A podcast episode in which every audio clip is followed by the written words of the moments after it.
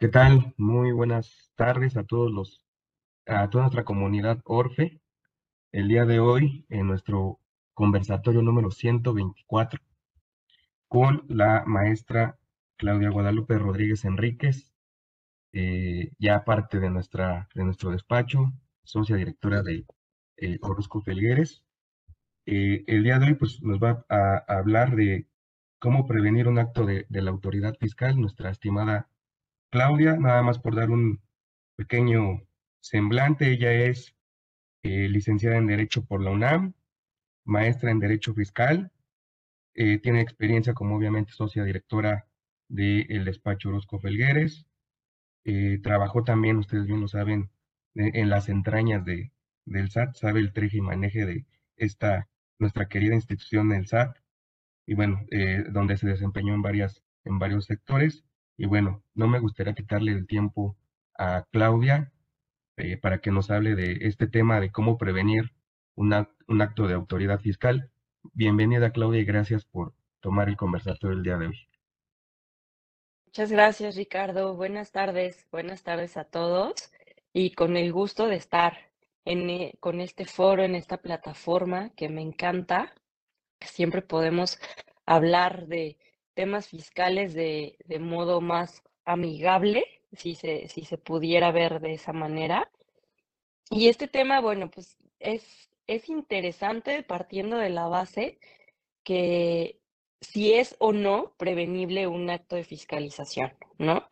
Yo haría dos cosas, preguntaría dos cosas más bien.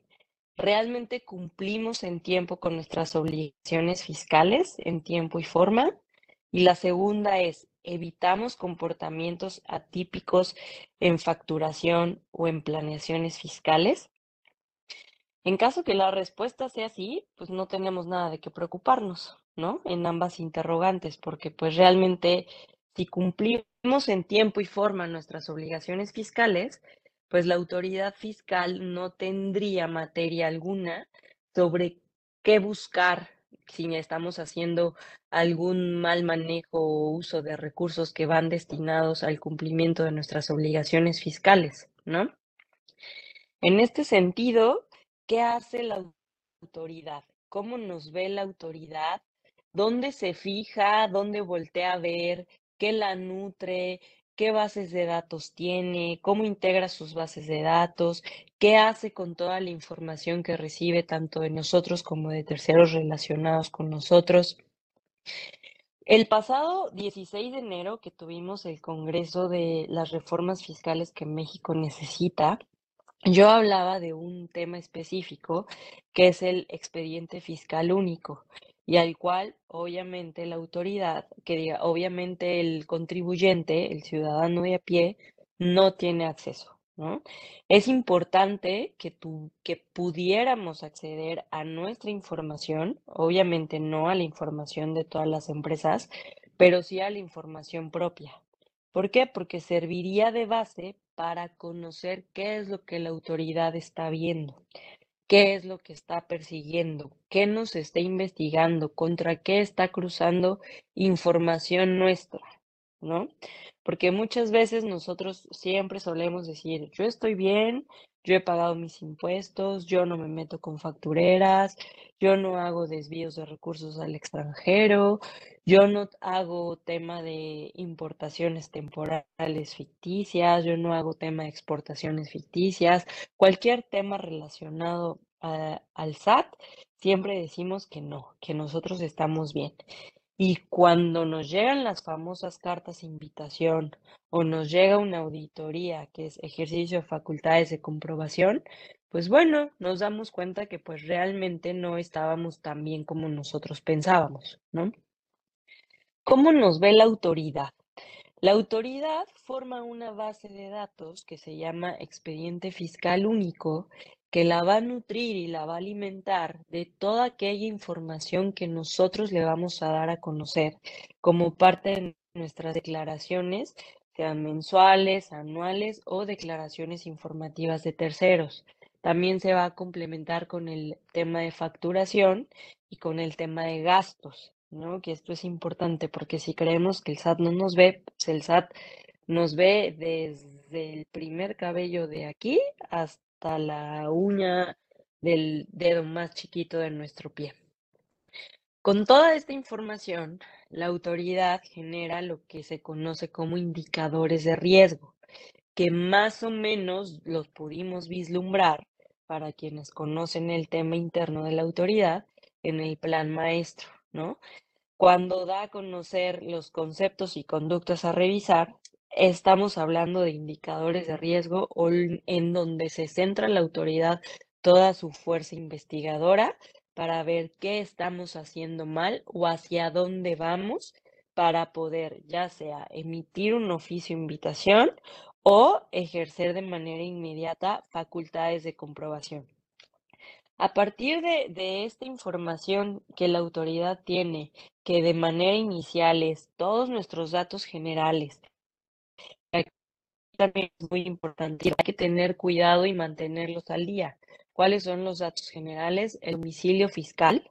Tenemos que, que, checar constantemente que nuestro domicilio fiscal esté verificado y que estemos localizados en el domicilio fiscal.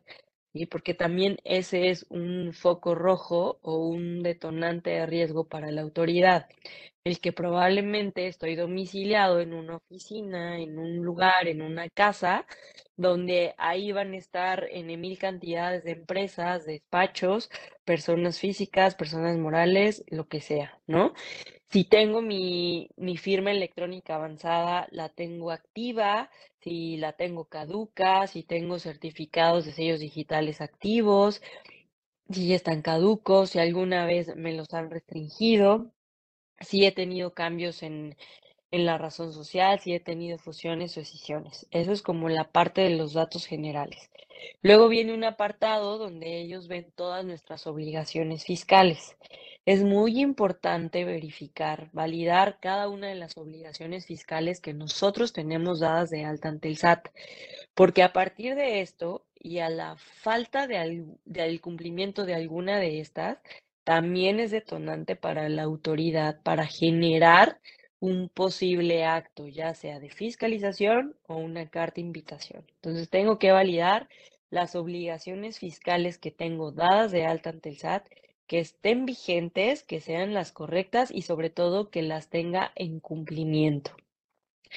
Después vienen una serie de roles y características que la autoridad genera como su actividad propia de investigación. Eso obviamente nosotros nunca lo, lo vamos a conocer, y abre paso al tema de facturación, ¿no? Que es el coco de todas las cartas de invitación que ahorita están llegando por parte de la autoridad recaudadora. ¿La autoridad le va a seguir apostando a las cartas de invitación de recaudación? Sí. ¿Tengo que prepararme para hacer una buena contestación de una carta de invitación de recaudación? La respuesta es sí. ¿Puedo no contestar?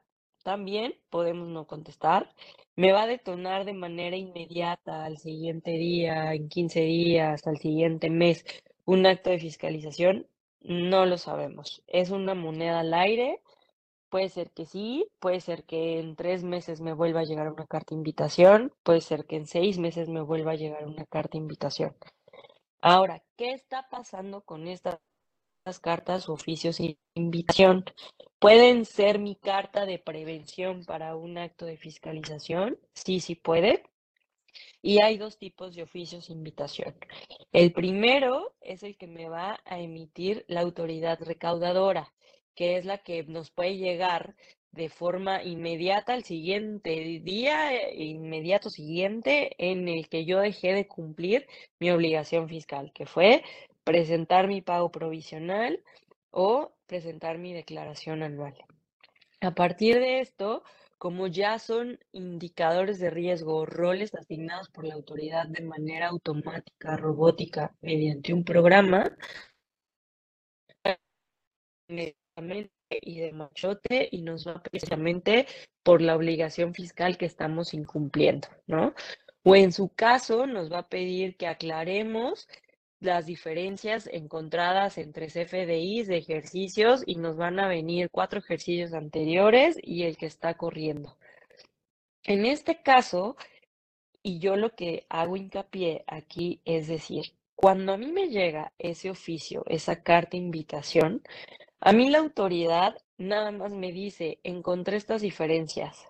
No me dice contra qué cruzó, no me dice si, si consideró mis cancelaciones, si tomó en cuenta mis notas de crédito, no me dice absolutamente nada. Entonces, es mi oportunidad para poder presentarme con la autoridad y decirle, a ver, necesito, así, necesito que tú me entregues la información contra la cual estás cruzando y que te dio de resultado las diferencias que me estás integrando. La autoridad no hay que olvidar ni perder el foco, está para servirnos también. O sea, nosotros, así como ellos a nosotros nos exigen esa parte en sus oficios, en sus auditorías, nosotros también necesitamos esa reciprocidad, ¿sí? Y debemos de exigir a esa institución y pedir esa parte de necesito esa información, necesito que me informes, necesito que me digas, porque partiendo de eso, yo también te voy a poder dar una respuesta, porque probablemente yo voy a llegar con la autoridad, con cientos de documentos, bases de datos, este, todos mis libros contables, toda mi base de CFDIs, y no me va a cuadrar, no me va a dar eh, la cifra que ellos me están diciendo. Por eso es importante partiendo de esto, llegar con la autoridad y pedirle de primera instancia esa información. En esa primera reunión es importante aclarar esta parte con la autoridad y exigir que nos retroalimente de la información que ellos están encontrando para que nosotros podamos dar respuesta de manera oportuna y específicamente a lo que nos están pidiendo. No podemos dar información de más, no debemos dar información de más porque muchas veces nos encontramos en decir, híjole, pues le voy a dar además esto para que vea que sí lo hice y además le voy a integrar esto para que le cuadre mejor. No, específicamente si la autoridad me pide A, yo le voy a entregar A. Si no me está pidiendo el B, yo no le tengo que entregar el B, aunque yo sepa que eso probablemente le va a dar más elementos. No, hay que dejar que ellos nos pidan. Por eso hay que pedirles también nosotros a ellos, así como ellos nos exigen a nosotros. Partiendo de esto, y lamentablemente no es una obligación de la autoridad fiscal emitir una resolución a este tipo de invitaciones. No vamos a saber si la autoridad nos va a dar el visto bueno de decir, ok, ya cumpliste, ya solventaste todas mis inquietudes, gracias, que te vaya bien, sigue trabajando. No. La autoridad tampoco nos va a decir, estás mal, este, corrige esta parte y probablemente quedes bien. A lo mejor nos va a decir, corrige esto, paga esto, pero tampoco nos va a decir que está bien o que nos admitió en su totalidad. En ocasiones verbalmente quizá lo lleguen a decir, pero de manera escrita no. Y aquí es donde llega la incertidumbre para el contribuyente decir, ¿habré contestado bien a ese requerimiento de información? ¿Puedo estar tranquilo? ¿Puedo seguir haciendo mi actividad comercial en forma tranquila, en paz, sin que la autoridad llegue el día de mañana, me toque la puerta y me inicie una revisión de gabinete o una visita de verificación o una revisión electrónica, o llegue a embargarme, me embarguen de repente las cuentas y ya no pueda tener actividad comercial, pues no. Esa incertidumbre no va a quedar satisfecha para nosotros y vamos a tener que vivir con esa situación hasta que se caduque el ejercicio de facultades de comprobación. La autoridad internamente, y no voy a decir nada que no debo decir porque se puede corroborar en los reportes que se entregan de cuenta pública, la autoridad puede cerrar de tres maneras este tipo de cartas de invitación. Una es sin observaciones, o sea que todo lo que hizo ya no encontró nada y quedó satisfecha y no pasó absolutamente nada. Dos, que sea por autocorrección cuando sí encontró y el contribuyente se corrigió. Y tres, que sea cerrada por cambio de método con observaciones. ¿Qué quiere decir? Que lleva a llegar el acto de fiscalización. ¿Qué acto? Pues no sabemos hasta que ya nos va a llegar la notificación. Lamentablemente esa resolución es la que nosotros desconocemos, ¿La podemos evitar con atender esa carta de invitación? Probablemente sí, no lo vamos a saber. La segunda carta invitación que emite la otra autoridad es la autoridad fiscalizadora. Esta carta es más probable que pueda culminar en un acto de fiscalización.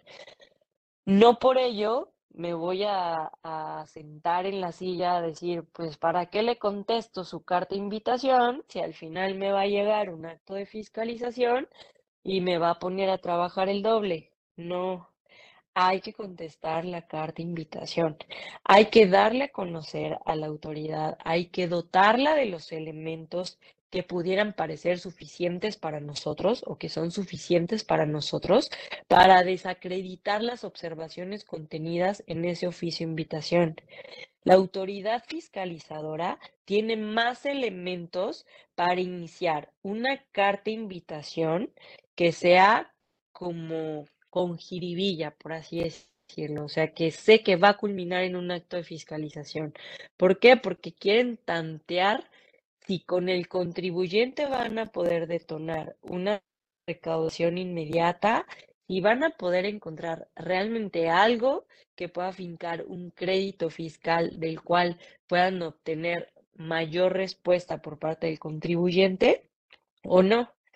En caso de que en, el ejercicio de, la carta invitación se den cuenta que pues realmente el contribuyente no tiene absolutamente nada, se cierre el asunto. En caso de que sí, los actos de fiscalización derivados de cartas de invitación no atendidas suelen ser mayormente agresivos. ¿Por qué? Porque la autoridad también está en el plan de decir, oye, yo vine, te toqué la puerta no una vez, te van a tocar la puerta dos veces, porque así es su norma interna, dos veces. Y esta es la fiscalizadora, ¿eh? la recaudadora es N cantidad de veces. Y la segunda vez que te vine a tocar la puerta, no me abriste. Ni siquiera me hiciste caso, ni siquiera te sentaste conmigo, ni siquiera me mandaste un correíto diciéndome, hola, buenos días, ¿cómo estás? Me llamo Juan Pérez. Nada. No me hiciste caso, no hiciste absolutamente nada. Entonces, ¿qué crees? De que ahora voy a fincar facultades de comprobación. Vamos a ver qué es lo que vamos a revisar contigo, un ejercicio, dos ejercicios, tres ejercicios. Estas son las posibles omisiones que nosotros detectamos desde la carta invitación y además encontré estas otras situaciones. ¿Cuál es la fuente de información? Perdón, es que estoy un poco resfriada. ¿Cuál es la fuente de información de la autoridad fiscalizadora y la autoridad recaudadora? ¿Y por qué unas cartas pueden ser más agresivas que otras? Ahí va la diferencia. La fuente de información es exactamente la misma, el expediente fiscal único.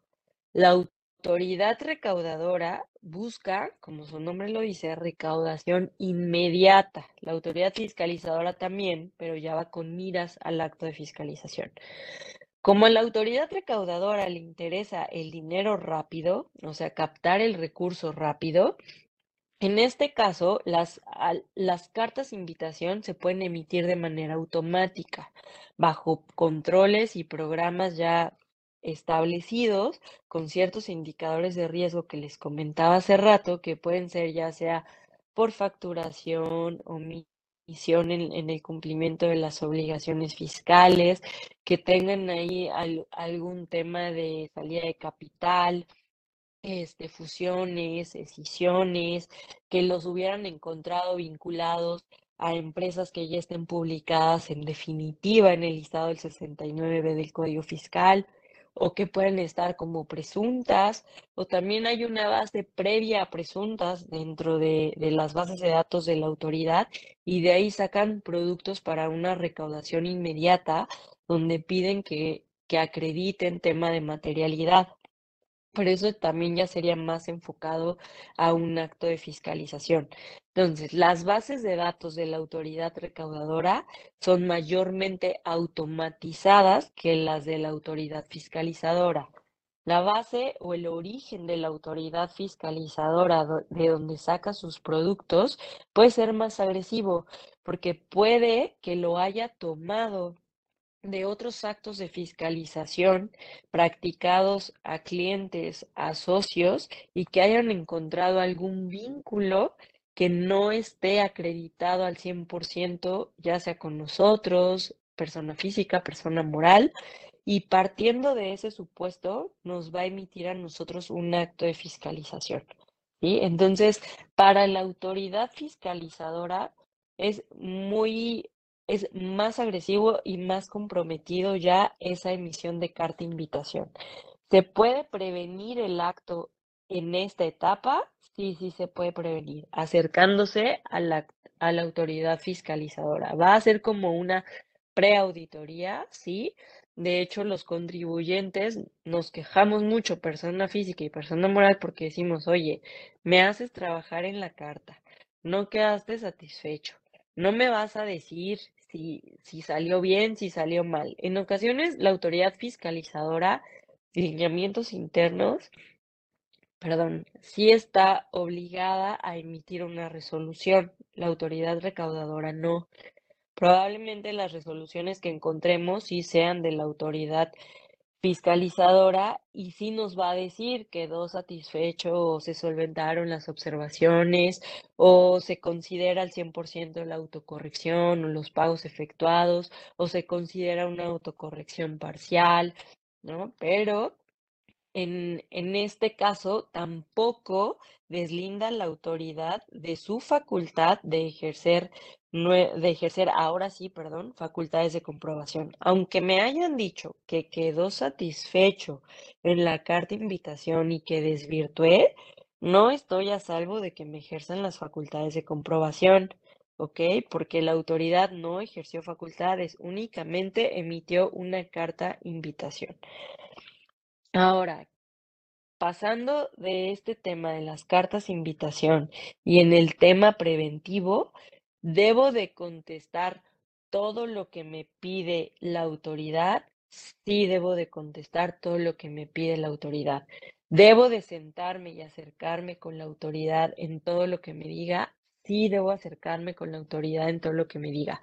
Muchas veces no nos gusta porque lo vemos como una pérdida de tiempo, ¿no? no nos, nos quita tiempo el tener que atender este tipo de requerimientos, nos parece tedioso porque ya es algo constante, que puede ser un mes, dos meses, oye, cada tres meses me llega un requerimiento y ya no me da el tiempo de contestar, ya no sé si crear un área en específico, ¿no? Tema de que también tocamos en el tema del Congreso, el tema del compliance fiscal, ¿no? Que puede ser también ahí una, una tabla de de salvación para, para las empresas.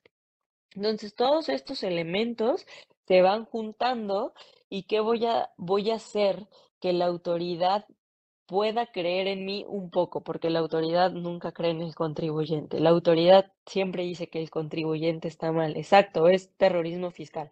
Las cartas de invitación sí puede ser un terrorismo fiscal. Hemos vivido temas que nos pasamos un solo día, un solo día en, en hacer tema de pagos provisionales y al siguiente día ya nos está llegando la invitación de incumplimiento, ¿no? O en el tema de las anuales igual, o ahora con el tema también de los dictámenes fiscales. Entonces, a pesar de que la autoridad a manera preventiva también ahora está dando a conocer tasas efectivas, ya dio a conocer su plan maestro, que no dice absolutamente nada, que si ustedes lo leen, Únicamente se han cambiado unos cuantos apartados desde el primero que se publicó en 2020, pero realmente no nos dice hacia dónde va la autoridad, no nos da certeza. La autoridad fiscal no, no genera esa certeza, esa confianza en el contribuyente y el contribuyente a su vez vive temeroso de decir, oye, si le doy de más y ahora me va a revisar esta operación, ahora me va a revisar esta partida, pero y si le contesto esta parte y este y me sale con que no, que es otra cosa y me aumenta la observación. Entonces, en ese temor es por eso que les dije al inicio, tenemos que exigirle a la autoridad que nos dé a conocer la información que utilizó, el resultado de sus cruces de información y que nos diga cómo le hizo y cómo llegó a la conclusión que me está dando a conocer en esa carta invitación. De otra manera, no voy a tener los elementos, la materia, ni todas las, la, la integración de mi operación al 100% como lo necesito para que la autoridad me diga, ¿estás bien? Te puedes ir a seguir trabajando y a seguir produciendo para tu país, para tu negocio, para tu vida, para lo que sea. ¿No? Perdemos mucho tiempo en dar esas respuestas porque desconocemos, no hay un parámetro, no hay un lineamiento, no hay algo que nos diga qué satisface o no a la autoridad. Máxime cuando nos llega un requerimiento que va encaminado a acreditar materialidad de operaciones. ¿no? Uno de los indicadores y las banderas fuertes de este gobierno es combate a elevación, tema factureras, y lo volvieron a poner en su plan maestro como punto número uno. Quien ya tuvo esta oportunidad de analizarlo ahí lo va a ver. Esto es muy importante porque invariablemente no, no hay empresas perfectas. La verdad es que eh, el empresario en el deber ser no debería de tener estas operaciones y si las llega a tener, y si la autoridad se da cuenta, y si tiene materialidad, y si la autoridad lo califica, pues qué suerte, ¿no? Pero si no, pero si sí las tiene, y si sí celebró operaciones, y si sus, y si sus operaciones son reales, y si la autoridad únicamente me está diciendo que yo también me porté mal porque celebré una sola operación con una empresa que salió publicada en definitiva, pero la mía sí fue real. Entonces ahí es donde entra el estira y afloje y ahí inminentemente o ejerce facultades de comprobación o me van a llegar constantemente cartas de invitación dependiendo del monto. La autoridad fiscal también se va a fijar mucho en el tema de monto de recaudación, costo, beneficio. ¿Cuánto voy a obtener de de contribuyentes y le emito una carta de invitación. Bueno, pues puedo recaudar de manera inmediata dos millones, pero si le inicio facultades de comprobación, pues el crédito fiscal, la base, este, pues va a ser sobre dos millones, pero pues no, no me conviene porque no voy a recaudar, ¿no? Y se puede ir a recurso y luego a juicio y el amparo y entonces no, no me conviene y te dejan en paz. No quiere decir que ya vas a ser intocable, no, va a seguir el terrorismo como lo comentaron ahorita en el chat y me van a seguir mandando y mandando y mandando hasta que una de dos o la autoridad se cansa o yo me canso o la autoridad me va a ejercer facultades de comprobación por ese monto pequeño, ¿vale? Entonces, en tema de, de materialidad, sí es muy importante cuidar y no desgastarse con la autoridad en querer armar expedientes irreales y querer demostrar hasta la arena que entró este, a, la empresa, a nuestro modo de operación. Nosotros tenemos que tener la base, o sea, tener bien apilada la información sobre qué vamos a acreditar en temas de materialidad, cuál es nuestra operación, explicarle bien a la autoridad qué es lo que hacemos, a qué nos dedicamos, procesos productivos, dónde entra el tema de la adquisición de bienes o servicios, para qué adquirir esos bienes. Con, con bienes tangibles es muy fácil, con intangibles es donde se vuelve lo difícil. La autoridad, lamentablemente, no son peritos de la materia o de las actividades que nosotros desarrollamos. La autoridad no conoce, por ejemplo, si yo soy un ganadero y me pide temas de materialidad, pues la autoridad no está obligada a saber sobre ganadería, ¿no? Este, en, en temas de, no sé, producción de chips, de electrodomésticos, eh, donde muchas veces se contratan servicios, ¿no? Asesoría, mantenimiento, maquinaria y equipo.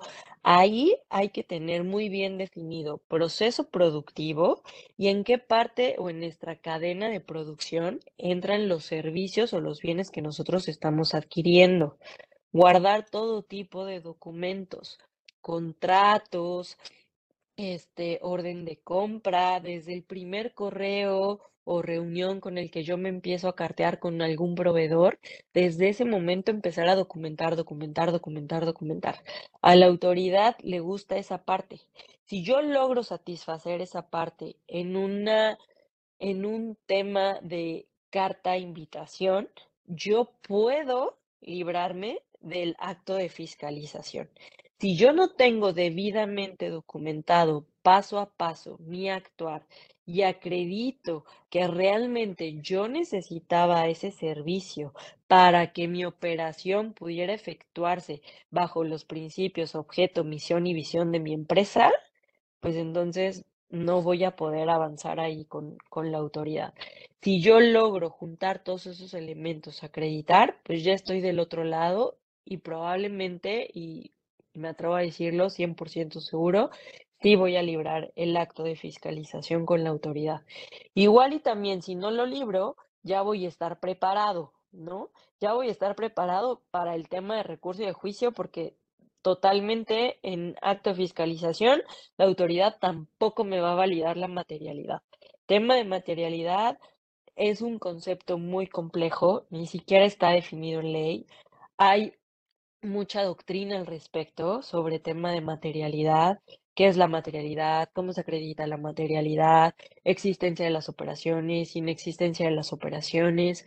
Eh, hay muchas, ah, este, hay pronunciamientos también, pero no hay definido como tal qué es la materialidad y si la autoridad ya tiene parámetros para decir, este se acredita, este no. De hecho, a mí me ha tocado toparme con auditores del SAT que en plena auditoría, donde nos han estado revisando materialidad, nos dice, híjole, es que este, esta parte de la materialidad sí, sí la tienen bien soportada, sí la entendemos bien, ya está que sí existió la operación, sí la tenemos, pero no, no creo que pase porque nuestros comités internos lo van a votar. No van a decir que esto no es materialidad y que no hay existencia de las operaciones y que es, este, son factureras con las que celebraron las operaciones, entonces crédito fiscal sobre estas operaciones.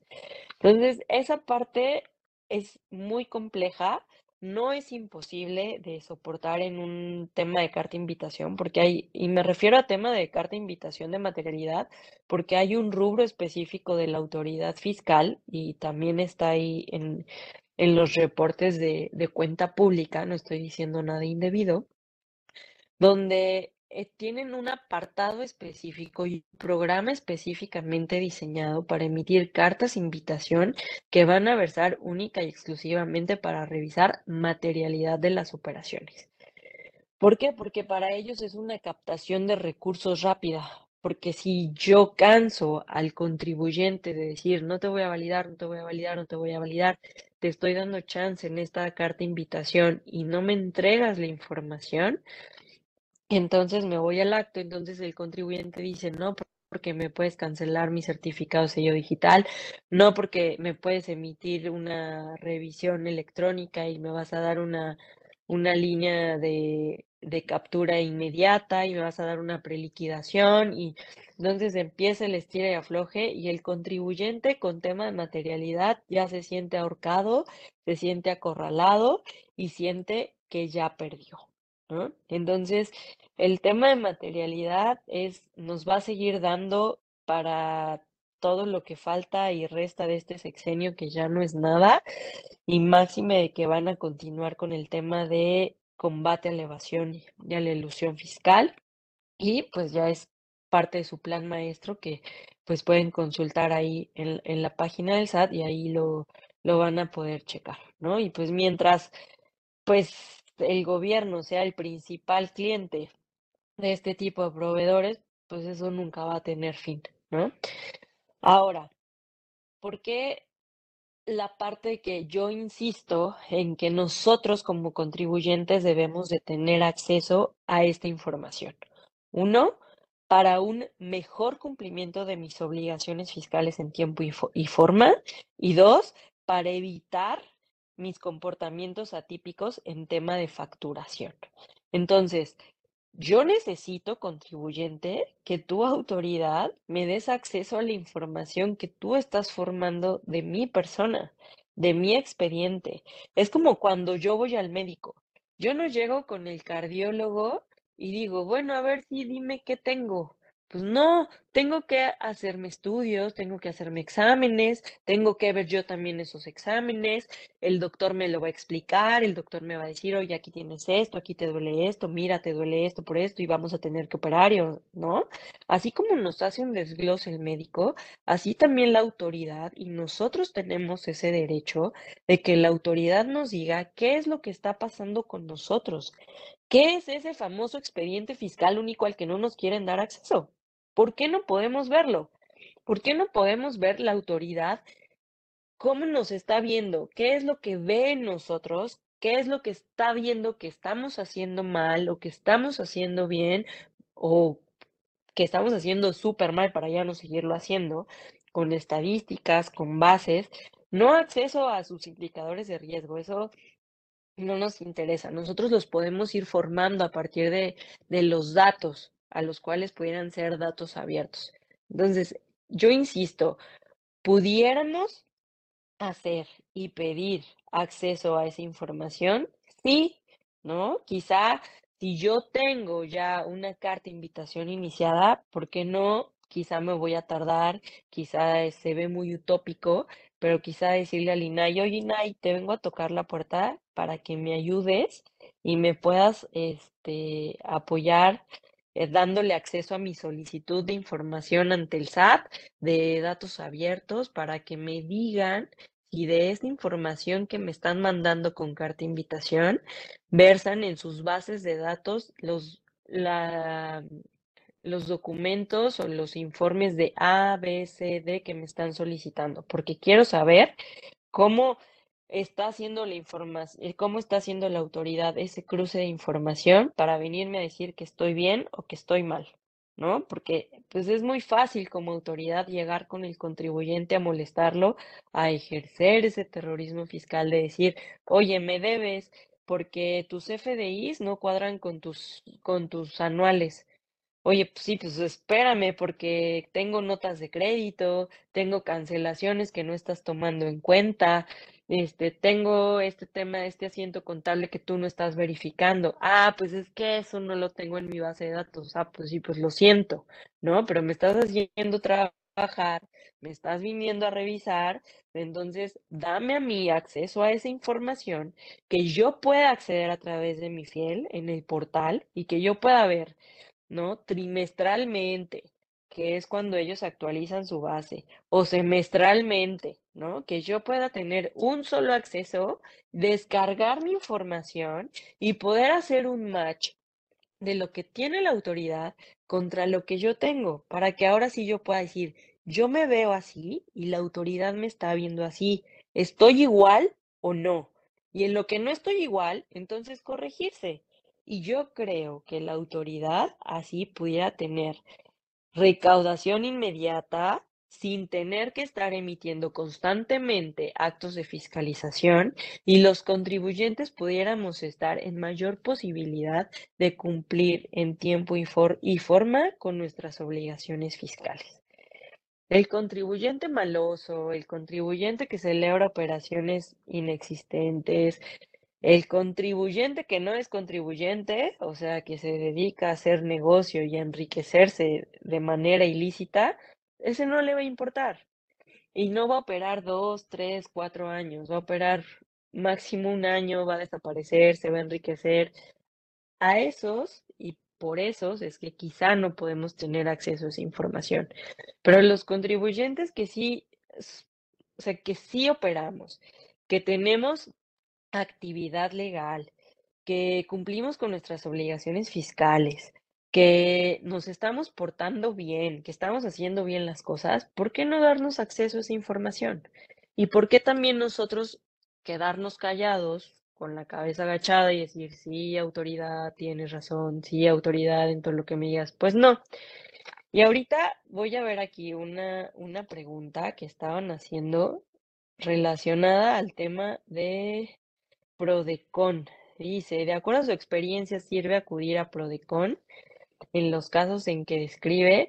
Pues mira, para tema de carta invitación propiamente, no te sirve de mucho. La verdad es que la y más ahorita que Prodecon es una institución lamentablemente, a mi juicio, muy desgastada, que pudiera tener un mejor poncho, un mejor, mejor carta de presentación, ¿no? Porque los contribuyentes también necesitamos que alguien nos represente, que alguien nos ayude a mediar con la autoridad.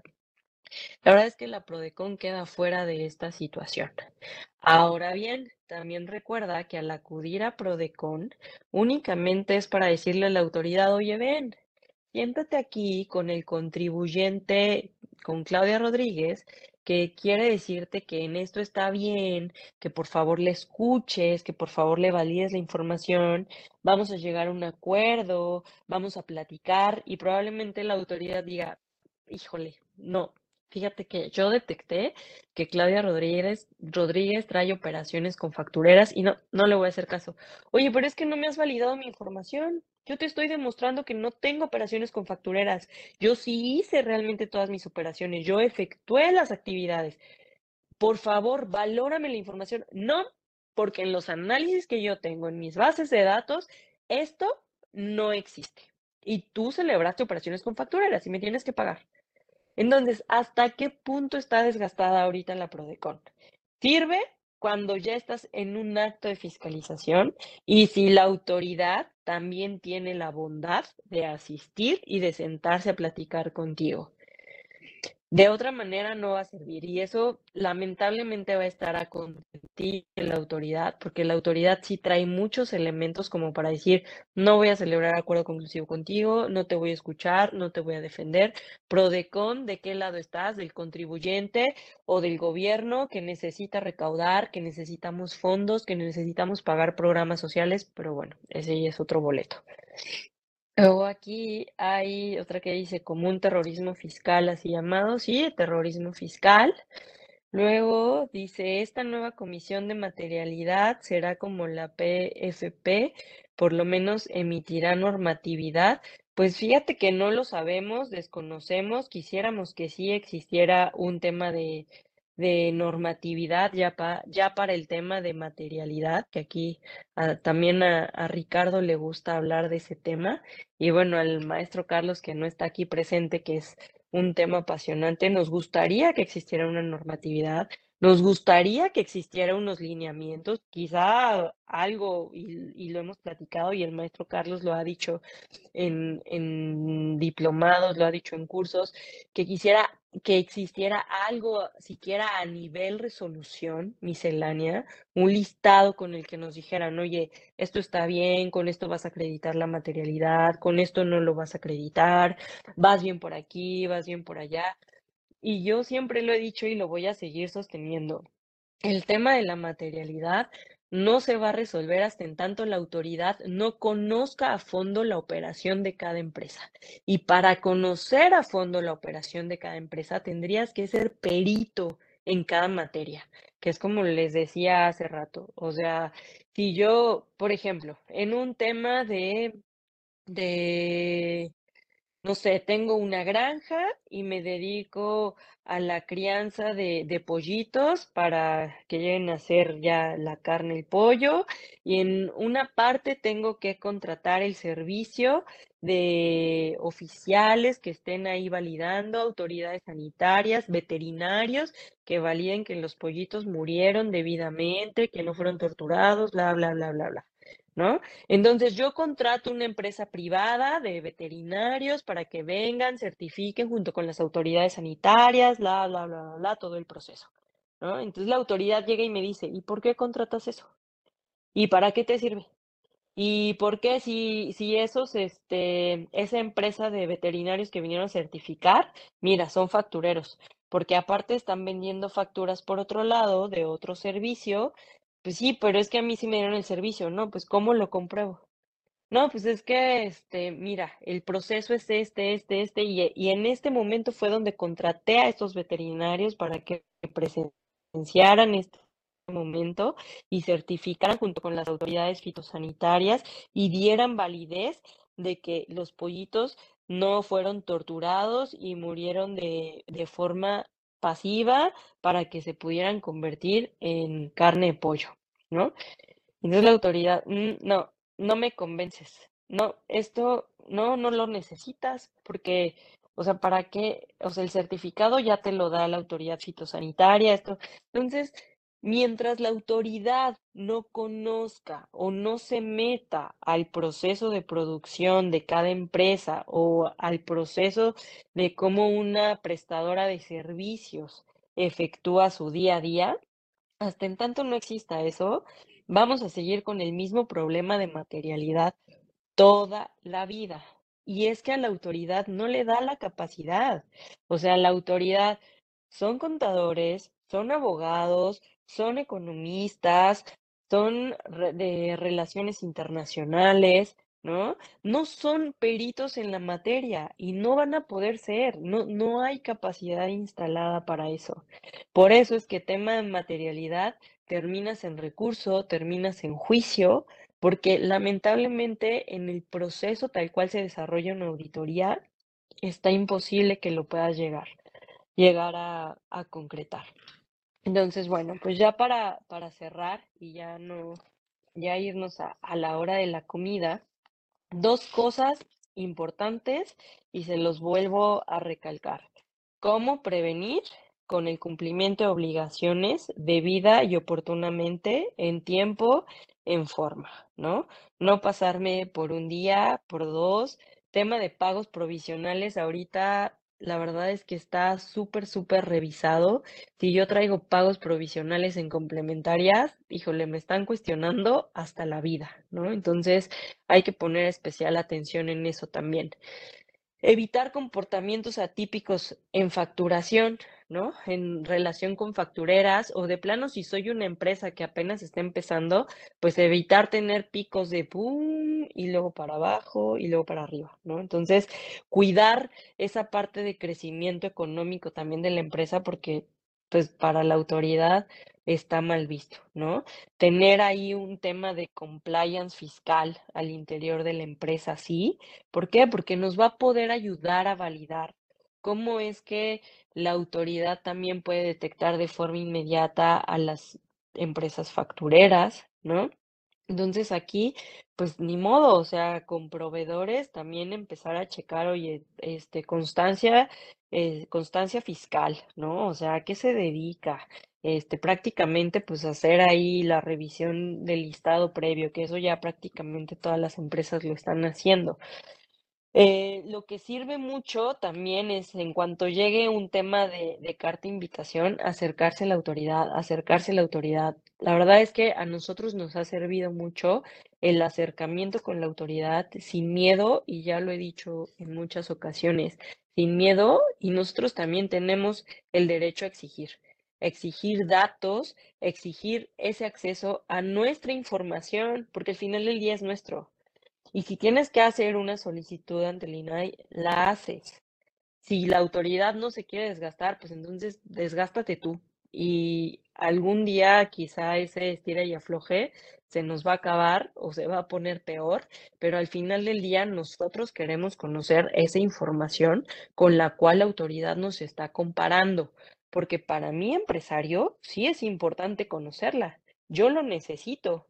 Porque tú me estás diciendo que yo te debo un millón de pesos, pero yo en mi base de datos sí te debo, pero no te debo un millón, te debo 200 mil, ¿no? Entonces, esa parte sí es muy importante, hay que cuidarlo y exigirle a la autoridad, saber cuáles son sus fuentes de información y exigir el acceso a ellas, ¿vale? Tener este chequeado todos nuestros generales, hacer un check-up ahí mensual de domicilio fiscal, que no nos haya cambiado de un día a otro a no localizado o contribuyente no localizado en su domicilio fiscal. Hay que checarlo, hay que vigilar esa parte, hay que vigilar el tema de la facturación, cuidado también con las cancelaciones. Si van a hacer cancelaciones, muchas veces hemos visto que hacen la cancelación contable y no hacen la cancelación en sistema. Entonces, hay que hacerlo, porque también eso es un detonante para la autoridad de decir, oye, aquí esto no lo, no lo declaraste, entonces no hay congruencia entre tus ingresos y CFDIs. Entonces, hay que checar esa parte. Y también el tema de si ya hemos sido revisados constantemente por la autoridad fiscal, llámese carta invitación, llámese acto de autoridad, hay que cuidar qué es lo que nos está revisando, porque probablemente va a llegar un segundo requerimiento, un tercer requerimiento o una segunda auditoría o una tercera auditoría sobre lo mismo. Probablemente traigo ahí un puntito negro con el tema de mis provisionales y la autoridad constantemente me va a estar preguntando sobre mis provisionales. O traigo ahí un puntito negro en que no he presentado declaración anual en tres años. Uh, pues preséntalas, ¿no? Si la autoridad no se ha dado cuenta, pues hazlo ya. O sea, antes de que la autoridad llegue y te llegue ahí con todo el rigor de su mano. Esa parte también hay que cuidarla mucho, ¿no? La, el tema de los certificados de sello digital, hay que vigilar constantemente que no estemos incurriendo en alguna de las causales de cancelación o de suspensión, porque pues bueno, ya ven, puede ser ahí muerte jurídica, ¿no? De la empresa, te dejan ahí sin, sin este, sin operar por un buen tiempo. Y pues bueno, y la última es atender en la medida de lo posible todos los oficios de invitación por parte de la autoridad oportunamente y solicitar y exigir la información a la autoridad fiscal que yo creo que a mi muy parecer y personal punto de vista es algo a lo que tenemos derecho y es algo que la autoridad no tiene por qué decirnos que no y nos tendrían que dar ese acceso a la información.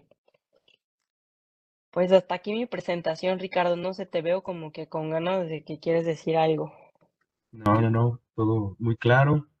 Eh, de verdad, eh, es un tema que da para mucho.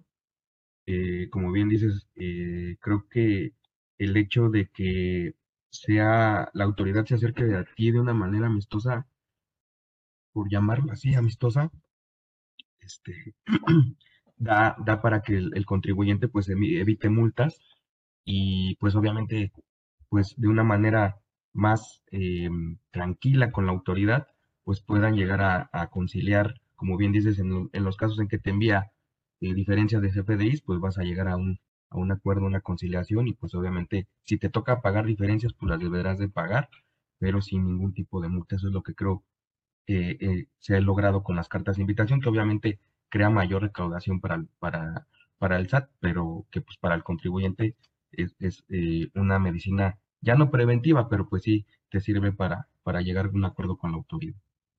Eh, agradezco mucho tu participación, Claudia.